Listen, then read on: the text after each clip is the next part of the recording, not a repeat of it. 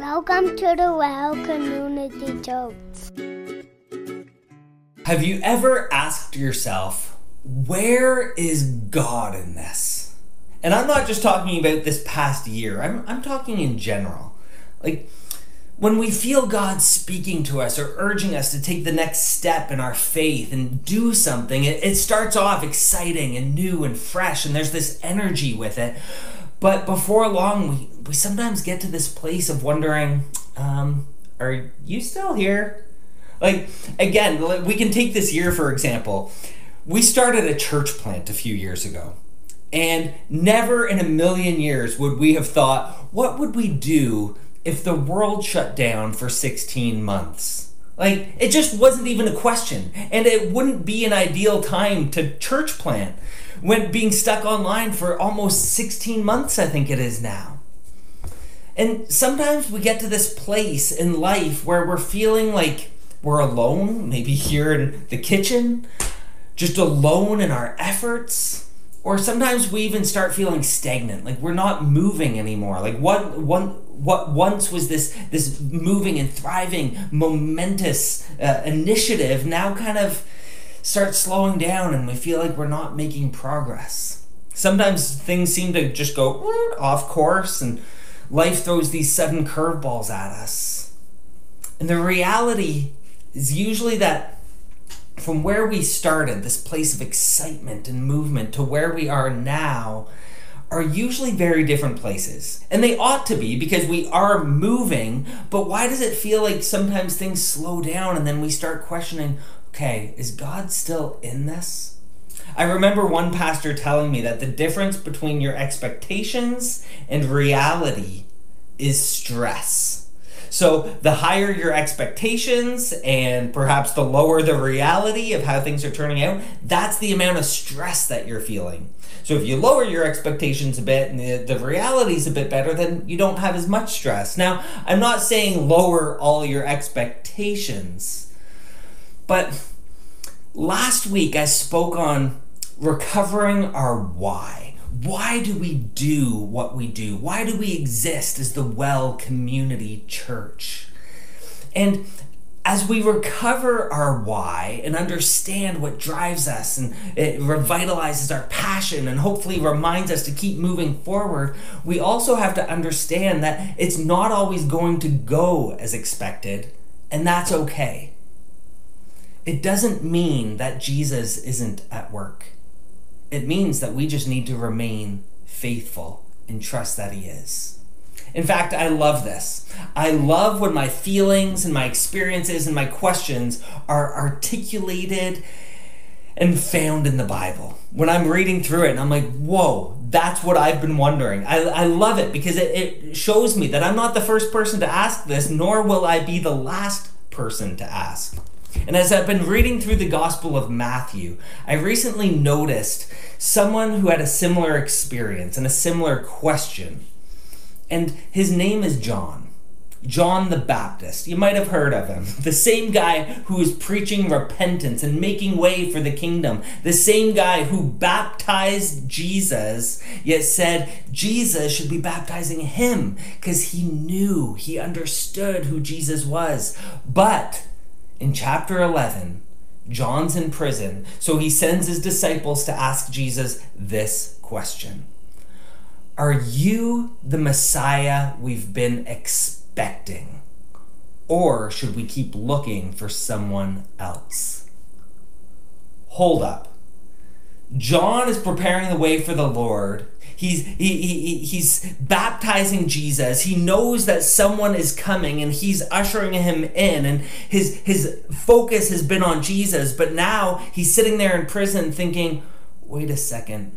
Did did I miss something? Did I get something wrong?" There's a gap between his expectations of what Jesus was going to do and the reality of what he sees happening. Whew. He knew and had even said that while he baptizes with water, soon someone else would be coming who's greater and who baptizes with the Holy Spirit and with fire. And John's sitting in prison thinking, Where's the fire? So, what's going on? Well, Jesus replies to John by saying, The blind see, the lame walk, the deaf hear, the dead are raised to life, and the good news is being preached to the poor. He's saying, Don't worry, John, I've got this. You might think my ministry, my preaching is ineffective, but oh, trust me, I'm at work here. Because then a couple of chapters later, I believe Jesus elaborates on this and this type of thinking. It's in chapter 13, and he shares seven parables, each opening up and developing the mysteries of the kingdom. And he's saying it isn't as you expect, but that doesn't mean that God's not working. It just means that we have to remain faithful and trust that he is. So tonight, I want us to open up scripture. I want us to dig into it. I want us to look at the first of seven parables in this chapter together because Jesus' teaching speaks not only to John's concerns, but to ours as well. So I want us to read Matthew chapter 13, verses 3 to 23, where Jesus is preaching from a boat to a crowd that's gathered on the shore. And here's what Jesus says Listen, a farmer went out to plant some, plant some seeds. As he scattered them across his field, some seeds fell on a footpath and the birds came and ate them. Other seeds fell on shallow soil with underlying rock. The seeds sprouted quickly because the soil was shallow. But the plants soon wilted under the hot sun, and since they didn't have deep roots, they died. Other seeds fell among thorns that grew up and choked out the tender plants. Still, other seeds fell on fertile soil, and they produced a crop that was 30, 60, and even 100 times as much as had been planted. Anyone with ears to hear should listen and understand. His disciples came to him and asked, Why do you use parables when you talk to the people? Again, I love this. The disciples questioning, like, What are you doing, Jesus? He replied, You're permitted to understand the mysteries of the kingdom of heaven but others are not. To those who listen to my teaching, more understanding will be given, and they will have an abundance of knowledge. But for those who are not listening, even what little understanding they have will be taken away from them. That's why I use parables. For they look, but they don't really see. For they hear, but they don't really listen or understand. This fulfills the prophecy of Isaiah that says, When you hear what I say, you will not understand. When you see what I do, you will not comprehend. For the hearts of these people are hardened, and their ears cannot hear, and their, they have closed their eyes. So their eyes cannot see, and their ears cannot hear, and their hearts cannot understand. And they cannot turn to me and let me heal them. But blessed are your eyes because they see, and your ears because they hear. I tell you the truth many prophets and righteous people long to see what you see, but they didn't see it. And they long to hear what you hear but they didn't hear it. Now, listen to the explanation of the parable about the farmer planting seeds. The seed that fell on the footpath represents those who hear the message about the kingdom and don't understand it. Then the evil one comes and snatches away the seed that was planted in their hearts. The seed on the rocky soil represents those who hear the message and immediately receive it with joy. But since they don't have deep roots, they don't last long. They fall away as soon as they have problems or are persecuted for believing God's word. The seed that fell among the thorns represents those who hear God's word, but all too quickly the message is crowded out by the worries of this life and the lure of wealth, so no fruit is produced. The seed that fell on good soil represents those who truly hear and understand God's word and produce a harvest of 30, 60, or even 100 times as much as had been planted. Now, this may be a familiar parable to you, or it might be the first time you've ever heard it, but it's one that I've read many, many times before, but had never seen it the way that I'm going to share with you tonight. How I used to read this passage is that there are different types of soil, which corresponds to how responsive we are to the gospel, right? But by reading it this way, we instantly create this us and them dichotomy. Like, I'm the good soil, and everyone else who's different than me, well, they must be bad soil. You don't have the deep roots, you're gonna wash away.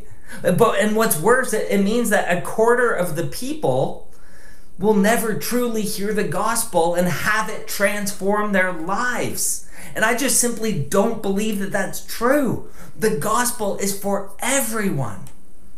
But again, this way of reading the parable creates tension. Why would a farmer waste three quarters of their seed? Was God having trouble? Is he just throwing it out there and just hoping it lands somewhere good? Like, what's going on? Why doesn't he just focus on, on the good soil, dump it all there? But if this is how I used to read it, well, how do I read it now? I was recently reading a book by Darrell Johnson. He's a pastor and a professor of preaching at Regent College out in Vancouver. And he helped me see this passage in a whole new way. Because again, the temptation is to read this passage and ask, so which of the soils am I? I think I think I'm a 4 today. Maybe a 3. No, no, no. I believe the root of what Jesus is getting at is that we all have all four soils within us to one degree or another. But do we understand it?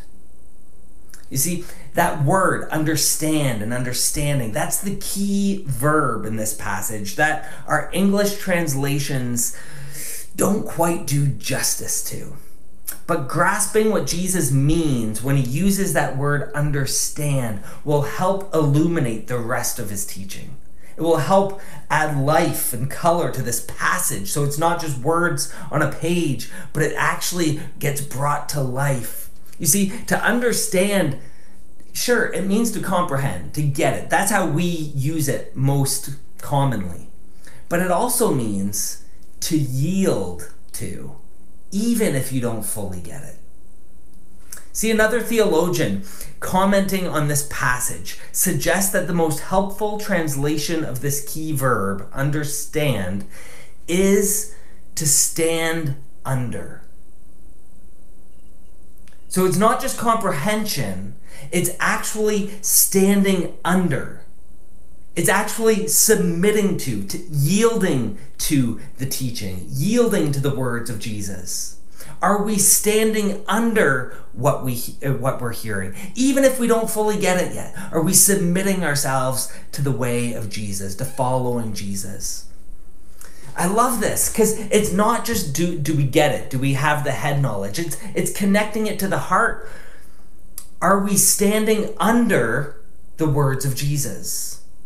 Isn't this incredible? It, it helps me see this passage in a whole new way. I'd never eh, seen it this way before. I, I had always just hoped I was the good soil, and I was hoping that other people were too as I'm preaching. And it's like, no, no, no. We all have all four soils within us. But are we yielding all of those parts over to us and saying, Jesus, help me to bear kingdom fruit? It's not just that I get it and you don't. It's not that we get it and they don't. It's about recognizing all four soil types within us to one degree or another. And all four soils hear the gospel. But are we willing to stand under what we're hearing? In his book, The Jesus Way, the late Eugene Peterson writes The North American church at present is conspicuous for replacing the Jesus way with the American way. To follow Jesus implies that we enter into a way of life that is given character and shape and direction by the one who calls us. What are you standing under at the moment? Is it the flag? Is it your country? Is it your family? Is it your church, even? Is it your own identity? Or are you under are you standing under the words and the way of Jesus? Is he the true king of your life? And is that what you're standing under and yielding to and submitting to? Let's quickly look at all four soil types because all four soils hear the gospel, and I believe that each soil, when it hears the message, cries out and wants to bear kingdom fruit. But kingdom fruit will only appear as it follows the lead of the submissive heart. So, soil one is the hardened heart. The seed that fell on the footpath represents those who hear the message about the kingdom and don't stand under it.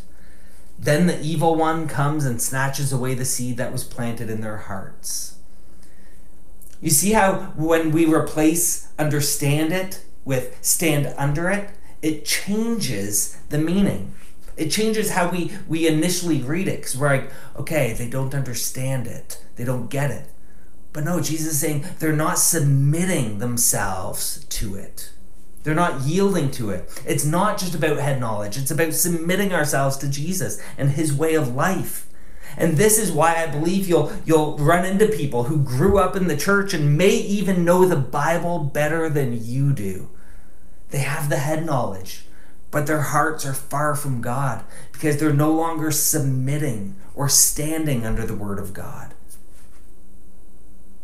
Jesus is also telling us in this passage that there's a personal and objective opposition to God's kingdom.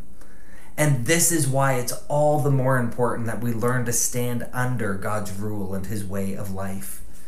By not submitting and standing under God's word gives gives the evil one room to work despite how much you think you know. By not standing under it and keeping yourself distant from it, it allows room to change the trajectory and the course of your life. But God is saying, I want to offer you the best life possible, but you have to stand under me. Soil number two is the shallow heart. The seed on the rocky soil represents those who hear the message and immediately receive it with joy. But since they don't have deep roots, they don't last long. They fall away as soon as they have problems or are persecuted for believing God's word. Whoever thinks Christianity is an easy way of life or is just about these cozy little sayings that make us feel better, they haven't read the words of Jesus very closely. Are there blessings? Absolutely, of course, many of them. But Christianity is about what God's doing in the world what he's already done in and through Jesus and what he wants to do in and through us today. Christianity is a revolution, and you're invited to be part of it.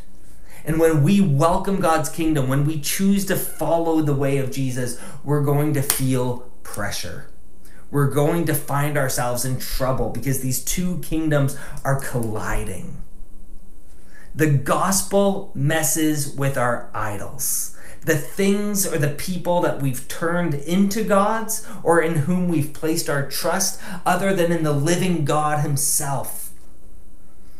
We have to learn to walk with Jesus in this tension, in this collision. Join the revolution and expect that there will be tension, there will be pressure, there will even be persecution. But as we understand and stand under God's kingdom, God's rule, we'll soon discover that our lives will begin bearing kingdom fruit. This is how you look at people and you're like, how do they have so much joy? Why does it seem like things are just going well for them? It doesn't mean their life is easy. It means that they've learned how to stand under the rule of Jesus and allow Him to lead their lives the pressure, the tension, it's there. There isn't an option of choosing a life without it.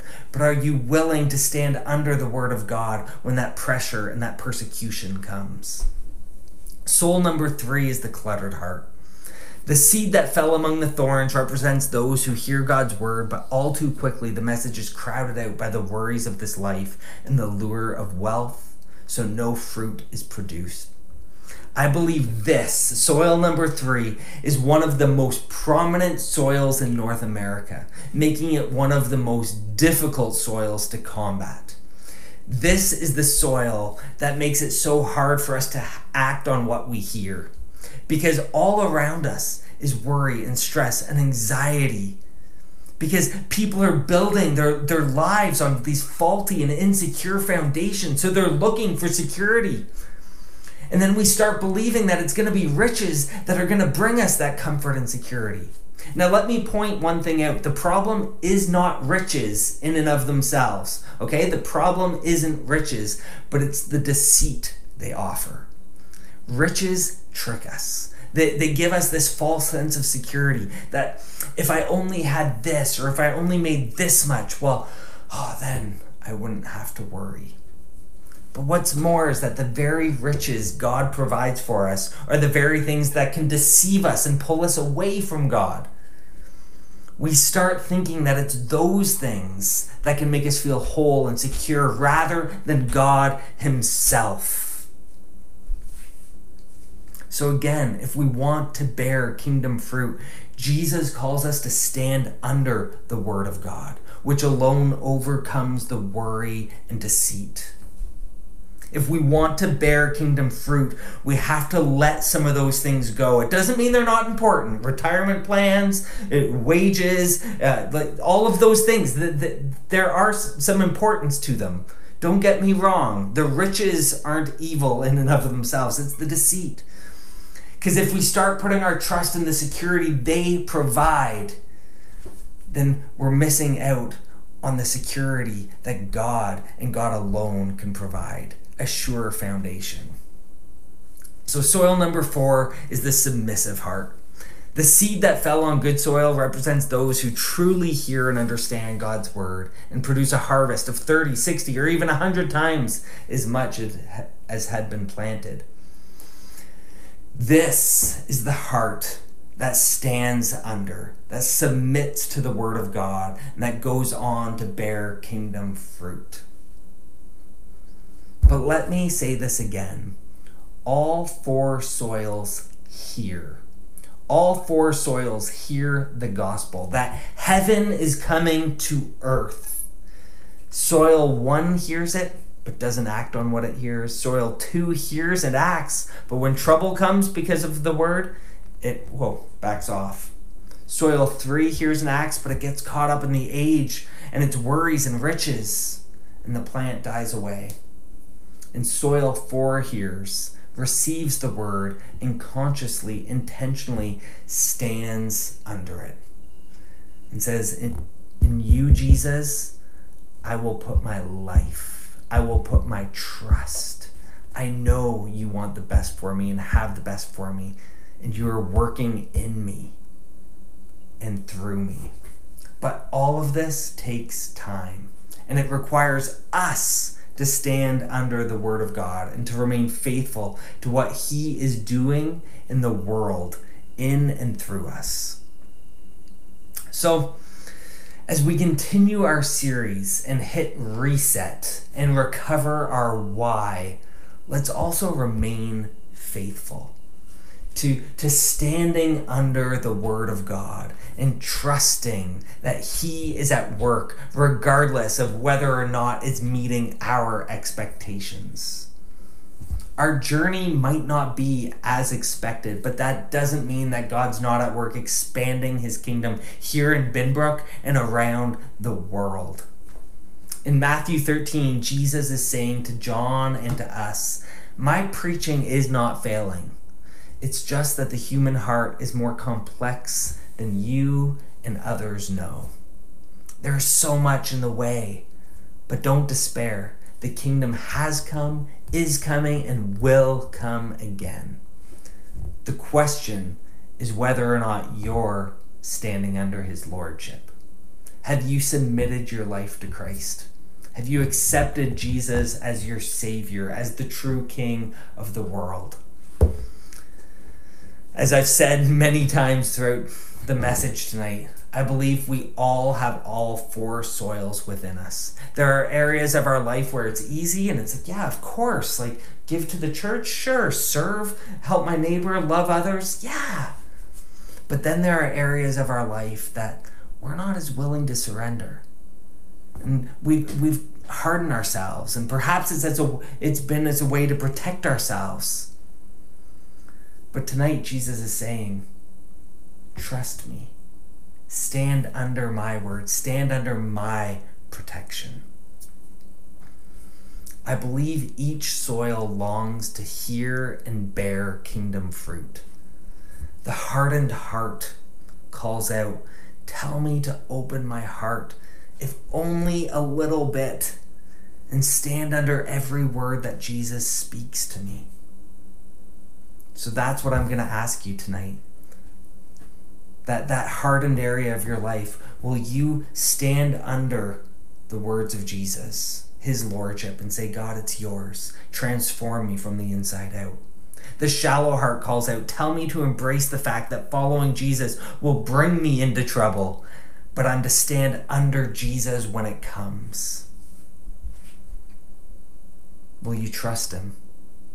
Despite the pressures and the tensions that you will face, will you stand under his lordship?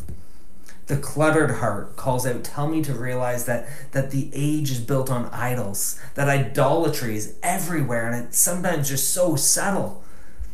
But that I need to stand under Jesus so that he can break the spell of the anxiety that's rooted in the lie. Will you turn that part over to him? Will you stand under his lordship tonight? And the receptive heart. Those areas of our life where the, the ground is fertile and it's ready to bloom. I believe it calls out and says, Tell me to simply let Jesus be the kind of king that he is. And tell me to simply stand under his word and let his word do what only his word can do. So, what areas of your life have you surrendered to Jesus? And what areas of your life are you having a hard time letting go? Jesus doesn't just want part of you, He wants all of you. He wants to transform your life for His glory from the inside out. And it's a life that will blow your mind. It's a life that will bring joy and self control and love and peace and hope. All these things that we've experienced and longed for over this past year during the pandemic. People have been reaching out to the church saying, How do I get that? I'm like, Jesus. It keeps coming back to Jesus the opportunities I've had have been incredible. And I just say, it's Jesus. Are you standing under him? Jesus loves you, and Jesus is at work. And if you're watching this tonight, if you're listening to this tonight, wherever you are, Jesus wants to grab a hold of your heart and your life and transform you. Things might not be going as expected, things might have started off strong, and He's saying, recommit your life to me. I am here with you. I am present with you. I love you. And I want to walk with you. Jesus is calling you to stand under his word, follow his way. He's saying, surrender your life to me tonight. All of it. All of those areas the good parts, the bad parts, and those areas that you're just holding on to. And I pray that as you cry out and say, Help me stand under your word, that He will soften your heart as you surrender to Him tonight. After this long, hard, tumultuous year, let's take some time to reset and remain faithful to the work that God is doing in and through you. Let's pray. Heavenly Father, thank you for working in our lives and in our world, even though we may not see it or understand it. And God, I pray tonight you help us to remain faithful. Help us to surrender our lives to you and to stand under your word. God, it's so easy to focus on the head knowledge and just knowing about you. But God, I pray tonight you help us know you personally and intimately. Thank you for your son Jesus. Thank you for Emmanuel, God with us.